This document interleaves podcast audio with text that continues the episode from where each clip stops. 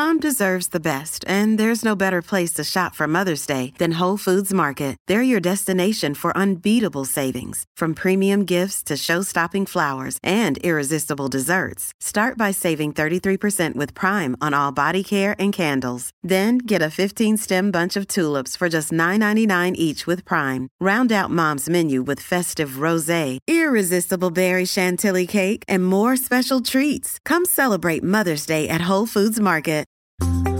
Mike DeWine gives us a measure when all coronavirus restrictions will be lifted and Cleveland school teachers refuse to go back to the classroom. Lots to talk about on This Week in the CLE, the news podcast discussion from cleveland.com and the Plain Dealer for Friday. We always have hot discussions on Friday. I'm Chris Quinn here with Jane Kahoun, Chris Ranowski, Laura Johnston. They were already mixing it up before we even started. So let's get into the conversations.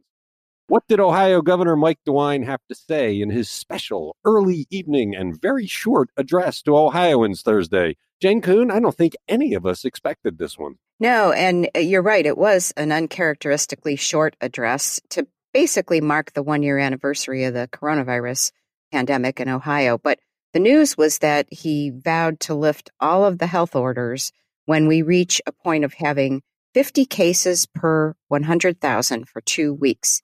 Now, what does that mean in terms of time? Well, I can't tell you that exactly because the state hasn't provided the historical numbers to us showing when we were last at that point statewide. But we can provide a little context here. I was talking to our data guru, Rich Exner, and he said the only time he could find Cuyahoga County getting close in the in the data posted since late July when they started that alert system was for one report that was like just above 50 for the first week of October. So historically, he said this would be like returning to maybe pre midsummer levels at a minimum. But that's not to say, you know, we won't get there. It's it's important to keep in mind all this stuff is before we got the vaccines, right? So that's a key factor here, along with the mitigation measures. So, and then some further comparisons for, for context as of Wednesday, the average was 179.6 cases per 100,000 residents over the past two weeks. A month ago, on February 3rd, it was at 445. And on December 3rd, it was at 731. Rich reported yesterday that Holmes County was actually at this magic level the, with the lowest rate in the state of 47.8 cases per 100,000. And then the highest two were along the Ohio River Washington County at 260.4 and Jefferson County at 252.6. Now, the rates are dropping per county pretty much everywhere and here in Northeast Ohio. But, you know, I, I've seen other people kind of try to make an honest try at, at crunching these numbers to take a guess, like, you know, based on the daily reported cases and how long this is going to take us. But th- there's a real caveat there that, that makes it flawed, which is the metric that DeWine is using is not directly tied to the number of new cases reported each day by the Department of Health. It rather involves a, like a two week look back for the number of known cases in which symptoms began during that time period. And it, it excludes incarcerated people. So it gets a little complicated, you know, trying to, to figure that out, but we hope to get more historical data soon from the health yeah. department that'll well, help us. You know. We, we we need a lot of data to find out what the perspective is on this and, and to give people an expectation. And of course, like you said, the vaccine changes everything. And I know people are going to disagree with this, but I actually think that what DeWine did last night was smart and actually showed some leadership because we've seen other states throwing caution to the wind and ending their mandates, which health experts say will will result in people dying. We're not ready yet. And, you know, loonies are calling on DeWine to do the same thing. So he came out in a very brief address and said, here's what I'm going to do. I, you know, here's the standard that I think is fair. Here's why I think this is fair. And if everybody gets vaccinated as as we get the vaccines in, if people keep wearing the masks, we're going to get there. He gave people the good news that we're near the end, but not quite yet. Bear with them. And he didn't fill it with lots of blather. He was very, very direct. Mike DeWine started this pandemic showing true leadership, then lost all ability to lead, it seemed like, for a long while. But what he's done with the vaccine, targeting the people who are most vulnerable, mostly, and what he did yesterday, I think, kind of put him back into a place where he's showing some strong leadership. Let the debate begin. Mm, we, we haven't had a carrot in a long time. You know, it, it, and so much of this has been kind of nebulous and, and just kind of out there. There's never been any real benchmark that we have to hit, any goals we have to hit, and and and and really, he what what he did yesterday, which you know you could say is probably a response to people like Josh Mandel asking him very publicly to lift the. Lift I wasn't going to mention his name. I was not going to no, mention. no, name. I mean, look, come on. I, I, you know, to do a, a near prime time address after a, getting beat up for a whole day on social media about this, it, but but really, what it says is, look, okay, we we we will do this, but you have to show some responsibility here. We all have a stake in this. You know, this is not this is not something that that you can just lift and we'll be fine. We all have to sort of take part in this, and and that's been missing for a long time. You know I that that there is some public responsibility into getting us back to being better. Laura Johnston. I, I think he used this uh, anniversary date. You know, he said he shut down that Arnold Classic, and he was one of the first governors to do it. We hadn't even seen, you know, we hadn't seen shutdown of schools or anything yet. So I think he was reminding us of, look, we did this right in the first place. We just need to keep going. But I was really taken aback by this 50 per 100,000 number because it's not something we're used to looking at. We report a lot of numbers, positivity numbers, the straight number of cases. We were doing death counts until they took that away. This is not something we're used to thinking about this way. And so just to throw it out there, I would have liked him to say, no, this is going to be comparable to this, you know, this many people cases a day. But here's why I'm using this number. Like it just kind of felt like he's throwing it out there and saying, you don't actually know what this means. Let, you know, I'll tell you when we get there. And so I would like more discussion of this. And I hope going forward every day, we're going to get a number that says, here's where we are on this per 100,000 statewide. Well, they have to wait for the CDC to get it them, it could be two they weeks. Do, but... No, they do have a map. We did find that last night. They post a map that shows what the statewide average is. And really? the county by county. That. that was on their oh. website? Oh. But it hasn't been public. Yeah. It's not something he publicly. Well, he does in terms of the alert map. It's a metric right, the county, on the alert map by county to show by county to, yeah. right and that's right. once a week that that comes right. out i mean daily but, we get those numbers we report them every day at two o'clock this has right. not been part of that no we it's not something that was really on our radar but i think at some point uh, last night when we were all hustling around on this laura hancock sent out a link and said oh here it is you know it is there but it's not you're right it's not something that the statewide one anyway that we so i hope that when we get the two o'clock numbers now like that's going to be something that they give us every day so we can track it. Okay but but he did he did offer some explanation of why he wanted to use that number. He talked about some of the science behind it. And you're right i, I sat there going what is that? I don't know what that means. And if we're at, at just over uh, you know 100 and whatever 79 how long does it take to get to 50 but i i go with what chris said He's he said, here, you want you want all this stuff done? You want to go to the baseball stadium in big numbers? You want to do all that stuff? It's on you. Keep going in the direction you're doing. You get the vaccine as soon as you can and wear your mask and we're going to get there. And again, when he's done these addresses before, it is filled with all sorts of blather and you know, trying to play Grandpa DeWine. He didn't do any of that. He came right out, looked people in the eye, said, "This is what we're going to do."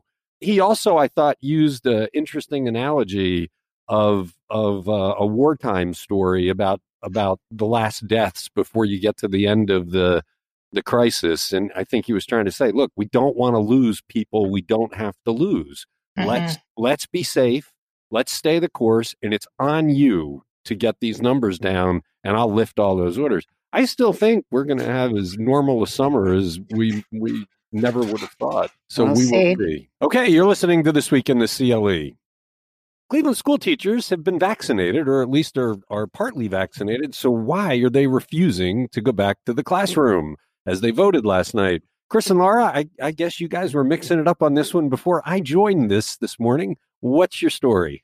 I'm just going to put out there, and then I'll let Chris bash me. But like that, that a lot of school districts have been back in person for many months now, and we haven't seen these kind of crazy outbreaks. And I, I feel so bad for these kids. I just want them to go to school.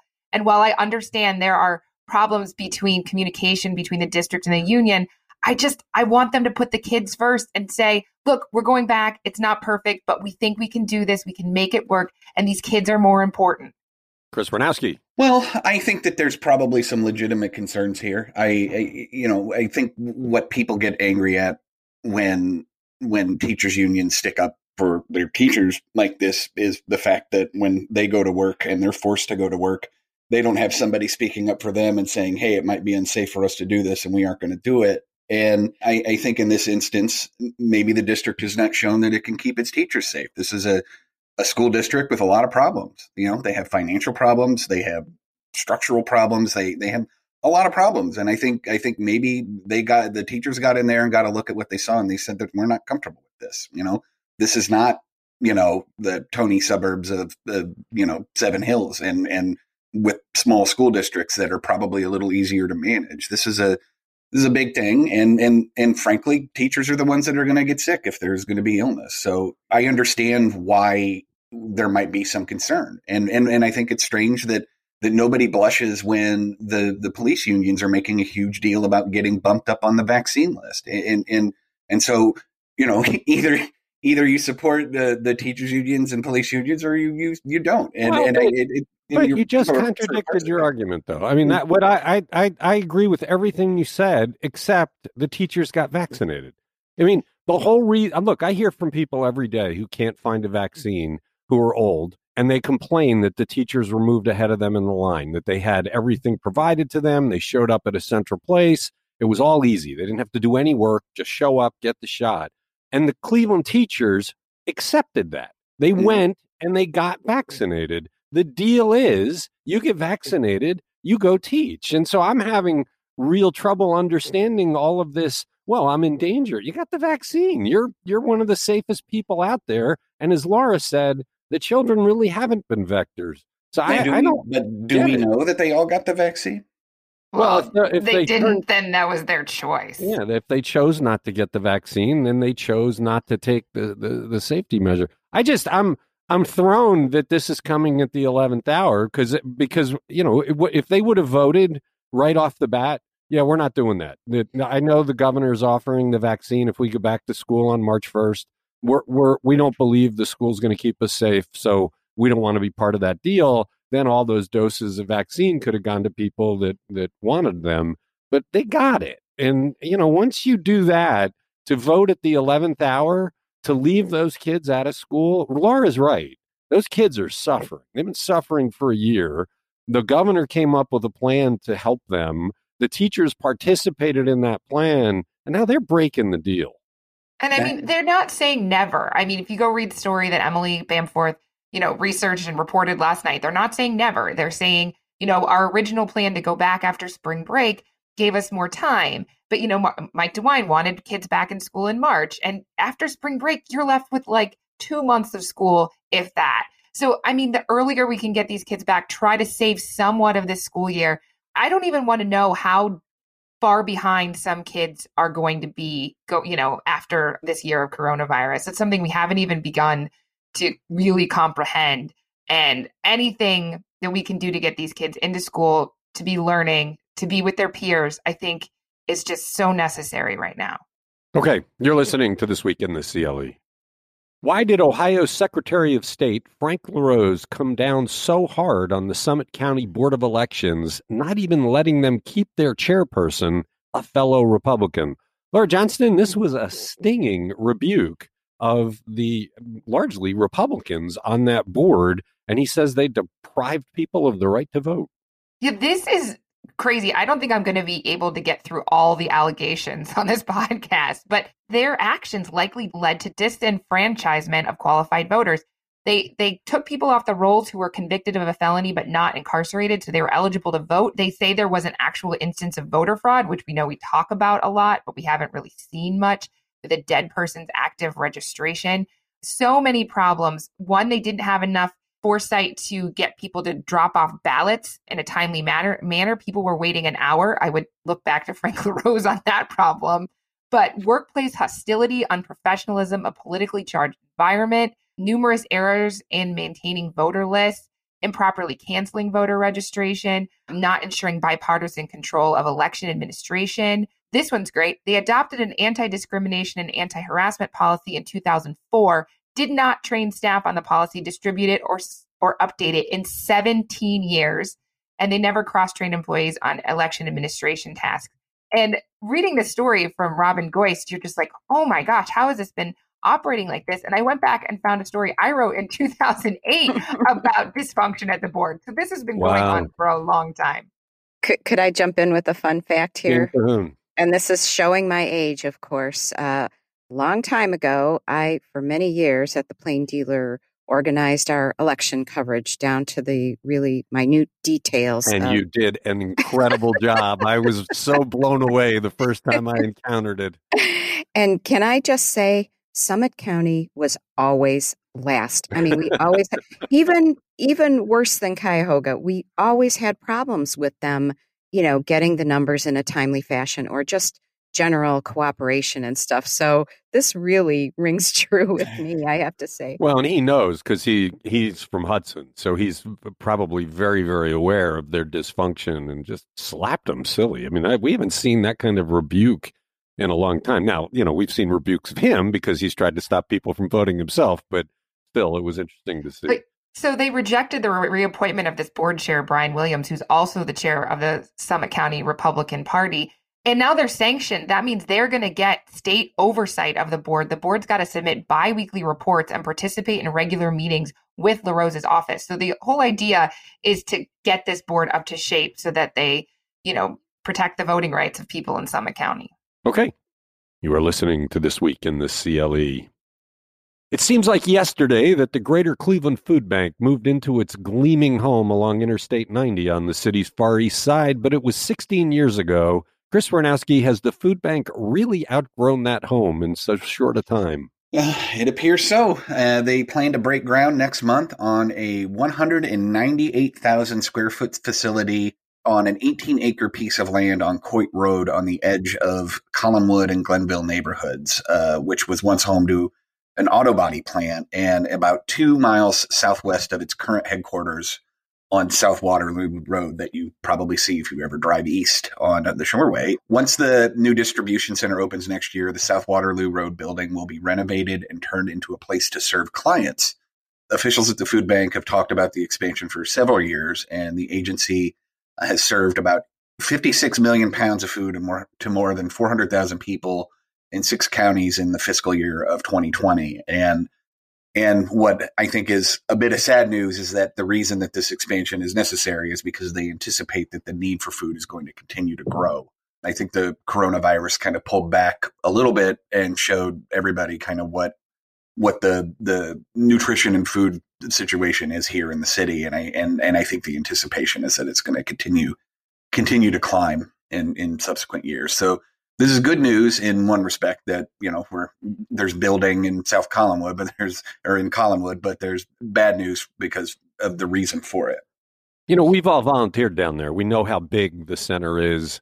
I remember when they opened it, it seemed like this thing would be there forever. And I'm just struck by the fact that that's not big enough to serve the food needs of of this area. And it, it what really remarks on is we have done an atrocious job in Northeast Ohio of combating poverty. It's worse than it's ever been.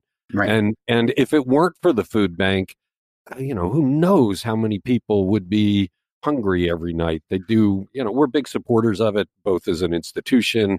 Our entire staff has at one time or another been down there to work there. They do really the, the saints' work. But man, it is sad that that building that they put up 16 years ago that was looked as the future forever is already too small and that their demands are just going to keep well, growing. Well, think of it this way. I, I know this might be an unusual way to, to measure hunger, but the current building is 128,000 square feet. They are now going to have 326,000 square feet to address hunger in this community. And so, I mean, they're almost doubling, they're, they're more than doubling the amount of space they have to, to address this issue. And, and in the span of 16 years, that does not say a good thing about what's happening here. Well, and, and for people that haven't been there, the building they're in now is this cavernous building with with you know floor to ceiling, high ceiling shelves loaded with food, and it's not enough. I mean that it's just a it's a sad moment. I'm glad people came forward to help pay for this thing because the food bank clearly needs it. Um, we'll have to see how things change. You're listening to this week in the CLE. Does disgraced former Ohio House Speaker Larry Householder have any chance of getting a hearing on his new proposals to let county commissioners overrule county health boards when they issue orders and get a referendum on the ballot so that the legislature can overrule the governor? Jane Kahoun, he's he's still there. He hasn't been ousted despite the disgrace of being involved in this massive bribery scheme. Will anybody, will his colleagues champion this? Well, I guess the answer to that is maybe. And you're right. I mean, this story read like something out of the onion or something, you know. I mean, people got a kick out of this when when they saw Householder promoting this legislation as a way to restore checks and balances to state government. I mean, this is from the guy who is under indictment accused of completely perverting the legislative process to engineer the largest bribery scheme in, in state history and converting some of that money for his own personal use. I mean, you just you just got to love it. Anyway, just first a brief description of what he wants to do. It's a bill and a resolution. The bill is the one that would allow county commissioners to block or modify any countywide order issued by their county board of health. He's saying these unelected boards need to be held accountable. And maybe, Chris, that's something you'd agree with. But anyway, and then the resolution seeks this statewide referendum on allowing the General Assembly to to terminate or change any executive order. So, first of all, the House has talked about expelling householder, but they haven't done anything to make that happen. So, they're still allowing him to to be a lawmaker. So, you know, he's got the standing to to introduce these things. And secondly, they they publicized this uh, via a press release that was sent out by the House GOP communications office. So they're not actually they're not exactly treating him like a, oh, a pariah. Some people found this just unbelievable. But as far as the chances of this going anywhere, which was your original question, I'll give you Jeremy Pelzer's take. He's the one who wrote the story and has a lot of insight into the legislature. He said even if Householder wasn't sponsoring it, that that resolution is not likely to pass because that was um, the initial language of Senate Bill 22 was sought to do the same thing, and and the sponsors of that they quickly edited that part out because there there just wasn't support for that. But the other one, the bill to allow the county commissioners to veto countywide health orders, he said that might well pass the House, but he's not sure about House Speaker Bob Cupp whether he would allow that bill to move. He was asked about it Thursday, and he gave what I would characterize as a typical flat Bob Cupp response. He said he didn't have any reaction at all, quite frankly, to the to the legislation. He said it just happened in the matter of course. We'll handle the bills as we would with any other, according to the rules of the House. What so a there you have it. brilliant orator. so there is a difference between the resolution and the and the legislation. With, with the county health boards, we do not have any elected accountability. They do whatever the hell they want to do. It makes no sense. They've lied. They, you know, they, they, they, they've tried to hide records from people. I mean, they've been a nightmare to deal with throughout the pandemic, and the voter has no ability to change it. So having them answer to elected officials would give some accountability. In the resolution, we do have accountability. The governor is elected. We we if we don't like what he's doing with health orders, we can throw him out. So it's not this is not an apples and apples kind of thing. In yeah, I think there's constitutional questions about that that yeah, one too. Yeah. Mm-hmm. I would not I, I wish there was some kind of accountability for the health boards because they've been a nightmare and I think so. Pandemic, let it be known you are on the side of Larry House. Yeah, well, if, if, that's what it takes to get control of the health boards, so be it. The enemy of my enemy. You're, you're listening. I didn't say anybody was my enemy. You're listening to this week in the CLE.